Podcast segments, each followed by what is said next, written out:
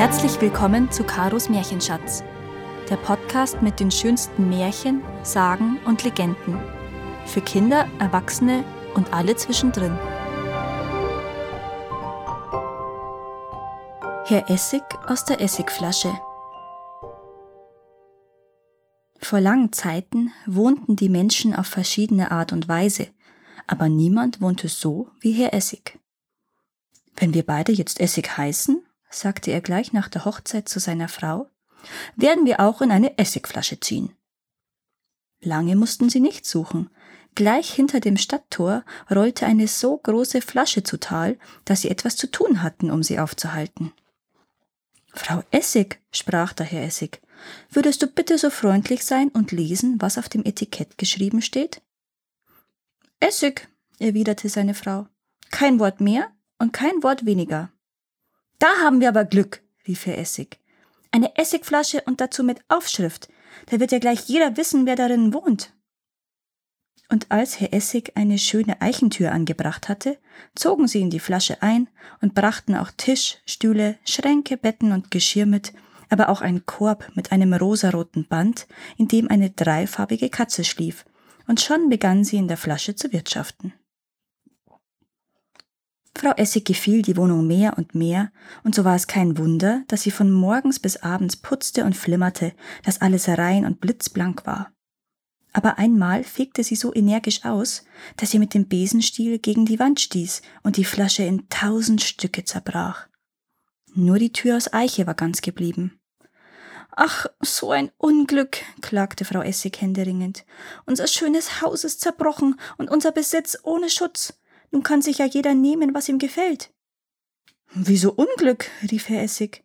Die Türe ist ja noch ganz. Ich werde sie auf den Rücken nehmen und mit dir in die Welt ziehen, um eine neue Essigflasche zu suchen. Gesagt, getan.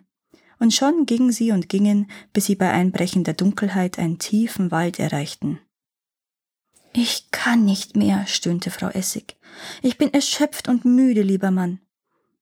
Legen wir uns also hier zur Ruhe aber nicht auf die Erde, sonst könnten uns ja wilde Tiere zerreißen, meinte darauf Herr Essig. Und als er auf eine mächtige Eiche geklettert war und die Tür hinaufgezogen hatte, legte er sie auf einen starken Gabelast, und das Bett war fertig. Und als er auch Frau Essig hinaufgezogen hatte, sprach er Diese Nacht, meine Liebe, werden wir wie die Murmeltiere schlafen. Und die Eheleute schliefen wirklich gleich ein, tief und fest. Aber lange schliefen sie nicht, um Mitternacht rüttelten Herrn Essig Geschrei und Gekreisch aus dem Schlaf. Und als er vorsichtig hinunterschaute, standen ihm vor Grauen die Haare zu Berge. Unter der Eiche saßen Räuber und zankten sich um die Beute, die sie tags zuvor gestohlen hatten. Herrn Essig schüttelte bei diesem Anblick die Angst. Sie rüttelte und schüttelte ihn so, dass auch die Tür unter ihm hin und her geschüttelt wurde und obendrein auch die Äste der alten Eiche und zum Glück auch Frau Essig. Sie erwachte gerade zur rechten Zeit, um sich im allerletzten Augenblick an den Zweigen festzuklammern, als die Tür mit lautem Gekrach auf die Köpfe der Räuber aufprallte. Die glaubten, der jüngste Tag sei gekommen. Entsetzt nahmen sie die Beine unter die Arme und rannten nach allen Seiten davon. Um Gottes Willen, erst morgen früh, sagte Herr Essig zu Frau Essig, als sie ihn gleich für die Tür nach unten schicken wollte. Morgenstunde hat ja Gold im Munde, liebe Frau Essig. Und wenn ich mir vorstelle, wie wir beide von hier oben den leuchtenden Sonnenaufgang beobachten werden, dann lohnt es sich doch, auf dem Baum zu bleiben. Wenn auch Frau Essig so ihre eigenen Gedanken hatte, sagte sie kein Wort, denn sie liebte ihren Mann sehr. Als sich Herr Essig in der Frühe überzeugt hatte, dass die Räuber wirklich verschwunden waren, kletterte er mannhaft vom Baum, um die Tür in Augenschein zu nehmen, ob sie auch keinen Schaden genommen habe. Doch als er sie anhob, oh Wunder, da glänzten darunter viele, viele Goldstücke, die die Räuber in der Eile vergessen hatten. Da wussten sich Herr Essig und Frau Essig vor Freude kaum zu fassen. Herr Essig schlug gleich vor, für die neue Essigflasche, die sie ja bald finden würden, einen kostbaren Spund aus Edelsteinen von einem erstklassigen Juwelier anfertigen zu lassen. Aber Frau Essig sagte, ich habe eine andere Idee. Kaufen wir lieber eine Kuh, aus deren Milch wir Butter machen. Die Butter verkaufe ich auf dem Markt und von dem Erlös beschaffen wir uns für die neue Flasche einen neuen Tisch, neue Stühle, neue Schränke, neue Betten, aber auch einen neuen Korb für die Katze. vielleicht bleibt noch etwas übrig, um ein schönes weiches Kanapee zu kaufen. Kanapee, das könnte mir gefallen, rief Herr Essig und war gleich Feuer und Flamme. Also machte er sich auf in die Stadt. Für die Goldstücke kaufte er auf dem Markt eine gescheckte Kuh, nahm sie an der Kette und machte sich auf den Rückweg in den Wald. Aber er war noch nicht weit gegangen, da sah er einen Dudelsackpfeifer, der so wunderschöne Weisen spielte, dass die Kinder dazu tanzten und hüpften. Und als der Dudelsackpfeifer dann seine Mütze vom Kopf nahm und um eine Kleinigkeit bat, warf man ihm von allen Seiten Münzen hinein, weil er mit seinem Spiel den Markt vergnügt und belustigt hatte. Herrn Essig hatte das Spiel auch gefallen, aber noch mehr gefiel ihm der Münzenregen, der in der Mütze des Dudelsackpfeifers klimperte. Das ist ja ertragreicher als die Kuh, überlegte er, und dann rief er dem Spieler zu. He, willst du nicht deinen Dudelsack gegen meine Kuh hier tauschen? Natürlich schlug der Dudelsackpfeifer schnell zu, und als Herr Essig ihm die Kette mit der Kuh in die Hand gedrückt hatte, klemmte er sich selbst den Dudelsack unter den Arm, um ihn zum Ertönen zu bringen. Aber es ging nicht. Es ging überhaupt nicht. Der Dudelsack quiekte, krächzte und winselte so jämmerlich, dass die Kinder Herrn Essig lange Nasen machten und Grimassen schnitten.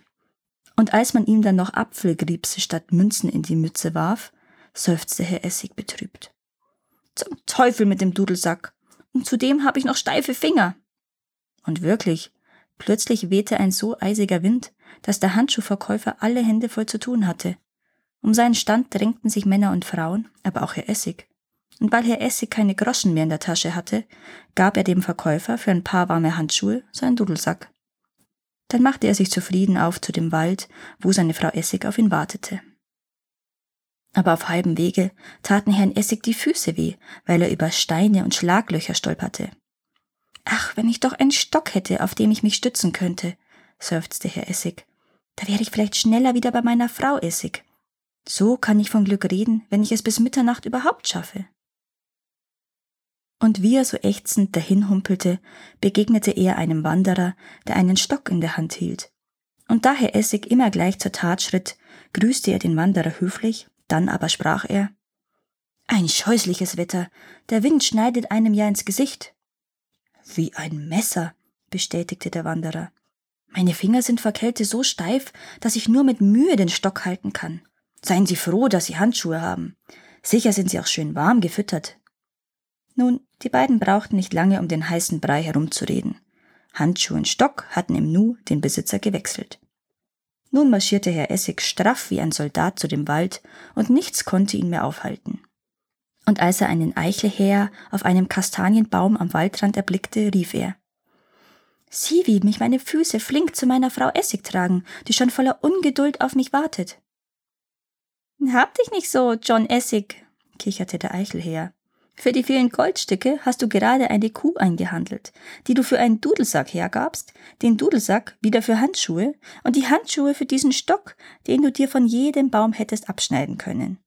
Na, dann möchte ich nicht in deiner Haut stecken, wenn du zu deiner Frau kommst, John Essig. Wie wurde John Essig zornig, als er das hörte? Er nahm den Stock und warf ihn nach dem Spötter aber der wartete nicht erst auf den Stock, er erhob sich majestätisch in die Lüfte und flog davon bis ans andere Ende des Waldes. Und der Stock? Nun, der hatte seinen Flug bald beendet und landete in der Krone des Kastanienbaumes. Jetzt habe ich nichts mehr, und das ist gut, sagte sich Herr Essig. Gold verdirbt nur den Charakter. Ich habe weder eine Kuh noch die Goldstücke, rief Herr Essig schon von weitem, als Frau Essig ihm erwartungsvoll entgegeneilte. Aber sind wir nicht deshalb in den Wald gezogen, um eine neue Essigflasche zu suchen? Die Kuh hätte uns nur aufgehalten und die Goldstücke hätten uns die Taschen zerrissen. Ich hatte schon Sorge, wie alles enden würde. Es endete gut. Wir hatten wieder einmal Glück, meine Liebe. Meinst du nicht auch?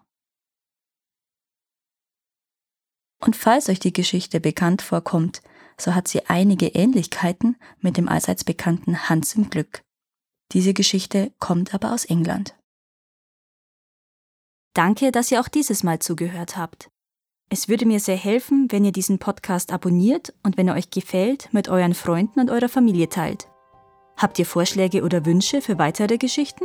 Dann schreibt mir. Meine Kontaktdaten findet ihr in den Show Notes. Bis zum nächsten Mal.